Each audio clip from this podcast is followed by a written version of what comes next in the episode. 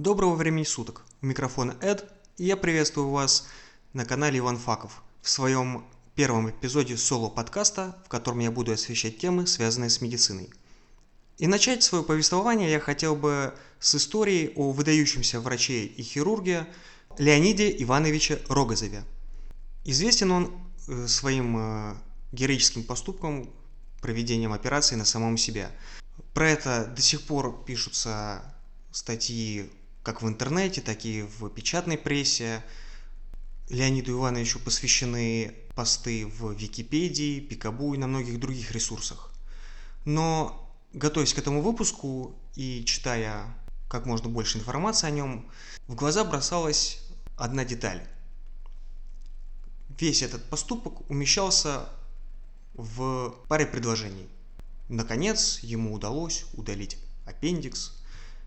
И вот в такой короткой фразе невозможно описать все те трудности, сложности и внутреннюю борьбу, которая проходила в голове у нашего героя.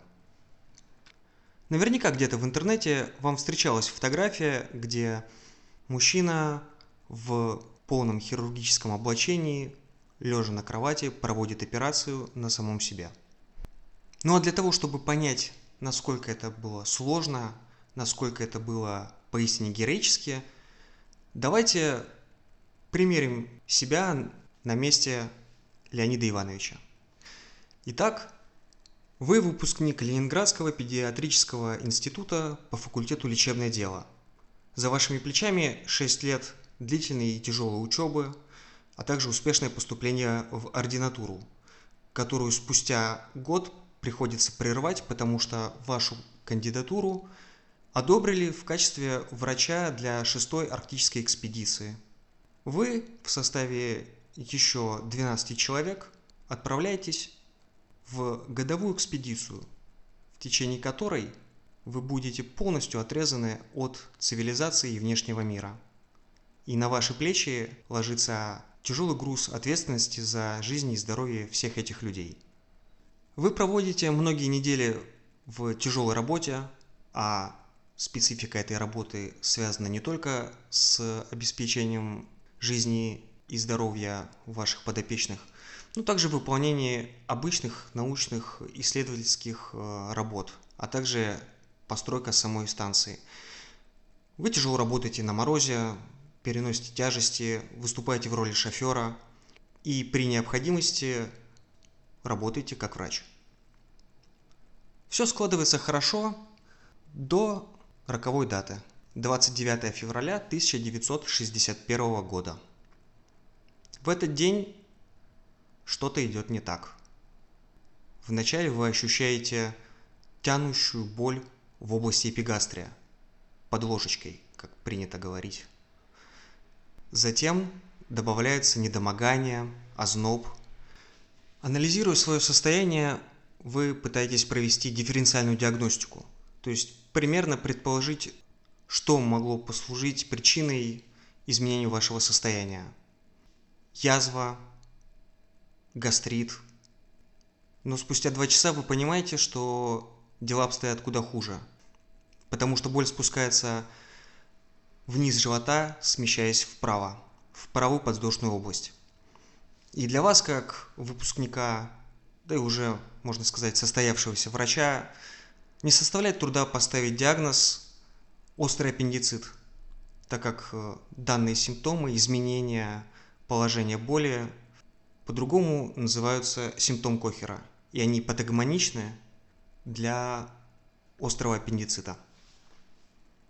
В условиях обычной городской больницы патология аппендицит ну, является рутиной, будничной. И единственным средством решения данной проблемы является проведение операции. Но тут единственный человек, который может ее сделать, это вы сами. Вы сообщаете о своем состоянии своим коллегам, и они пытаются найти решение вместе с вами, связываясь по радио с Землей, с, ну, с большой Землей, с Москвой, с центром, э, который курирует эту экспедицию. И вы сами тоже думаете, как выходить из этой ситуации. В теории острый аппендицит можно не оперировать. В небольшом проценте случаев он может саморазрешиться, но шанс, что это произойдет без еще более грозных осложнений, крайне мал. То, чего вы опасаетесь в первую очередь, это разрыва червеобразного отростка слепой кишки и выхода его содержимого в брюшную полость. Это называется перитонит. В случае этого сценария летальность будет составлять примерно 99%.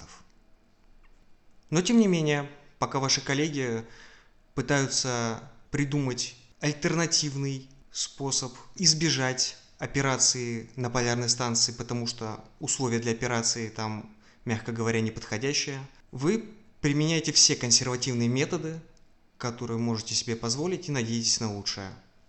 Вы прикладываете лед к паровой подвздошной области, принимаете ударную дозу антибиотиков, ну и обеспечиваете максимальный покой.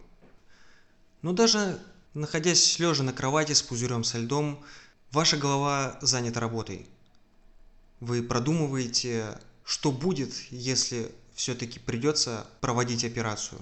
Мысленно вы представляете все ее этапы, а вы хорошо понимаете, в ординатуре неоднократно приходилось участвовать в подобных операциях, и как такового страха быть не должно. Но все те операции, которые вы видели, которые вы проводили, вы проводили другим людям. А в этот раз это придется сделать вам на самих себе.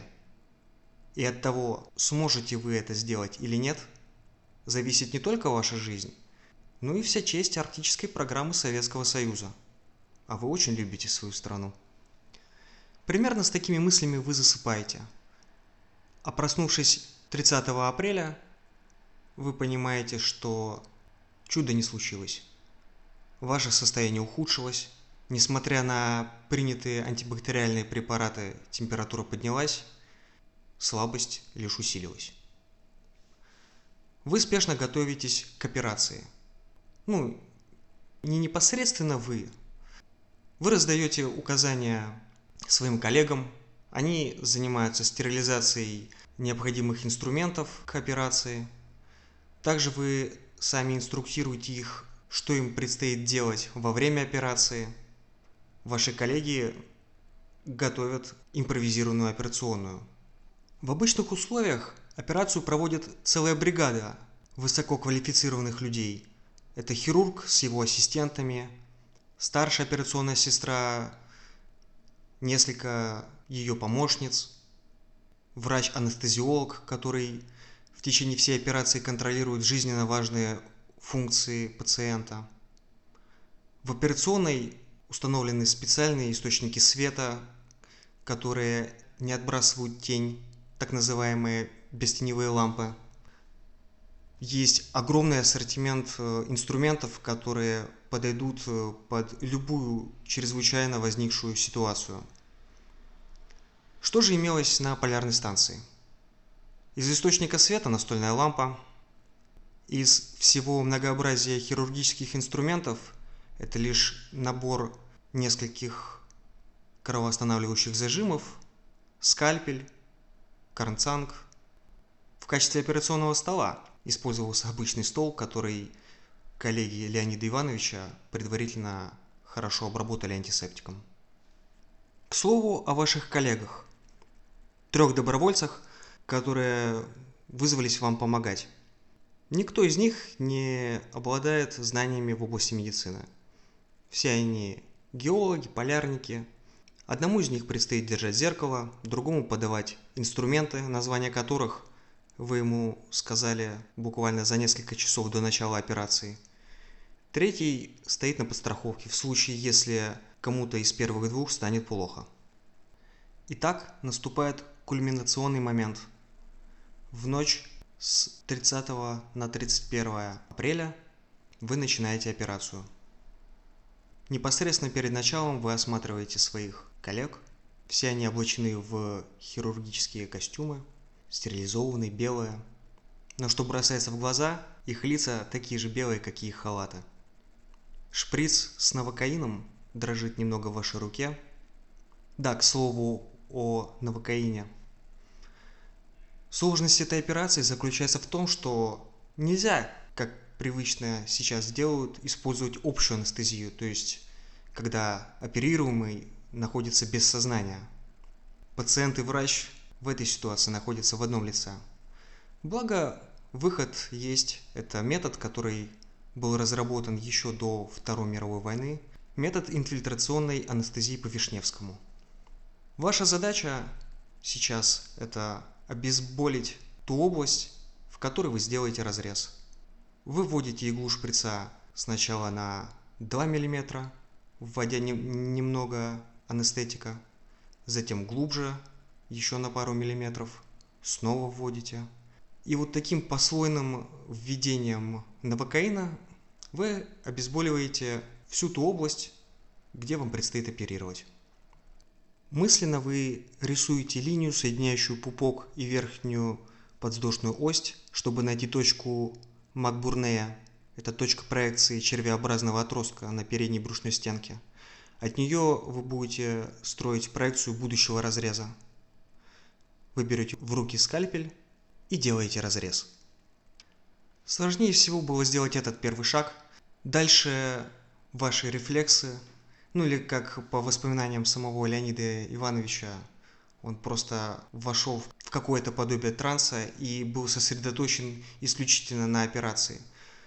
В общем, после первого шага вы уже не задумываетесь о своих действиях. Вы послойно разрезаете кожу, э, прижигая йодом э, мелкие кровоточащие сосуды и пережимая кровоостанавливающими зажимами крупные. Затем э, ретрактором отсепаровываете подкожно-жировую клетчатку, рассекаете вдоль волокон апоневроз наружной косой мышцы живота, затем рассекаете фасцию и также тупым образом раздвигаете волокна двух ниже лежащих мышц, внутренней косой и поперечной. От входа в брюшную полость вас отделяет лишь небольшая прослойка жировой клетчатки. От нее вас отделяет лишь тонкий листок париетальной брюшины. Как раз разрезая его, вы случайно повреждаете петлю слепой кишки. Начинается кровотечение, которое необходимо остановить, а само повреждение ушить, благо оно не такое широкое. Тратя на это драгоценное время операции, увеличивается кровопотеря, ваше и так э, неважное состояние становится еще хуже – процессе выделения червеобразного отростка вам необходимо делать 20-30 секундные паузы, потому что вы ощущаете, что находитесь на грани того, чтобы потерять сознание, чего в данной ситуации делать просто нельзя. Помимо вашего собственного состояния осложняет ход операции также те обстоятельства, в которых вам приходится оперировать. Вы полусидите, полулежите, чуть-чуть повернувшись на правый бок. Вам плохо видно операционную рану, поэтому для этого вы даже сделали разрез больше, чем это обычно делается в обычных условиях. Как правило, хирурги в этом случае оперируют таким понятием, как операционная рана должна быть настолько большой, насколько это необходимо, и настолько маленькой, насколько это возможно. Недостаток обзора вы компенсируете, наблюдая за операционной раной в зеркало. Но опять же, все это происходит в искаженном изображении. Также вы не используете перчатки для того, чтобы повысить тактильные способности ваших пальцев. Наконец вам удается ушить повреждение слепой кишки и нащупать и вывести в операционную рану основание червеобразного отростка. Но долгожданного события, которое заключалось бы в том, что весь червеобразный отросток показался в операционной ране, не произошло. А значит, сам аппендикс находится в спайках с другими органами брюшной полости. В очередной раз и без того нелегкая операция усложняется. Вам необходимо отделить брыжейку с кровоснабжающими сосудами от э, самого органа вам необходимо отсечь аппендикс, наложить кисетный шов и, обработав культю аппендикса, перитонизировать его в слепой кишке.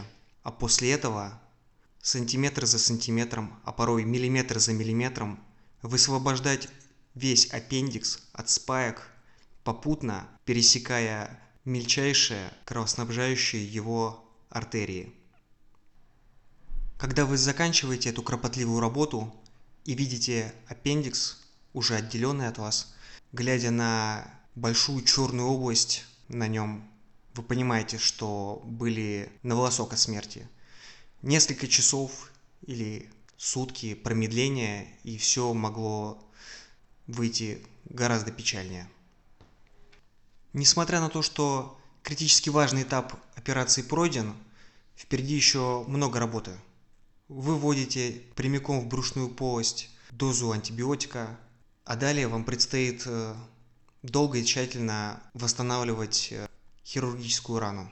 То есть так же само, слой за слоем, зашивать разрезную брушину, сшивать мышцы, сшивать кожу. Таким образом, высокий профессионализм, самообладание, решительность позволило Леониду Ивановичу не только сохранить жизнь, но и остаться в истории и по сей день, и вызывает искреннее восхищение его поступком у его современников. Ну а на этом этот эпизод подходит к концу. Спасибо за ваше внимание. Оставайтесь на нашем канале Иван Факов, подписывайтесь на наши подкасты. До новых встреч!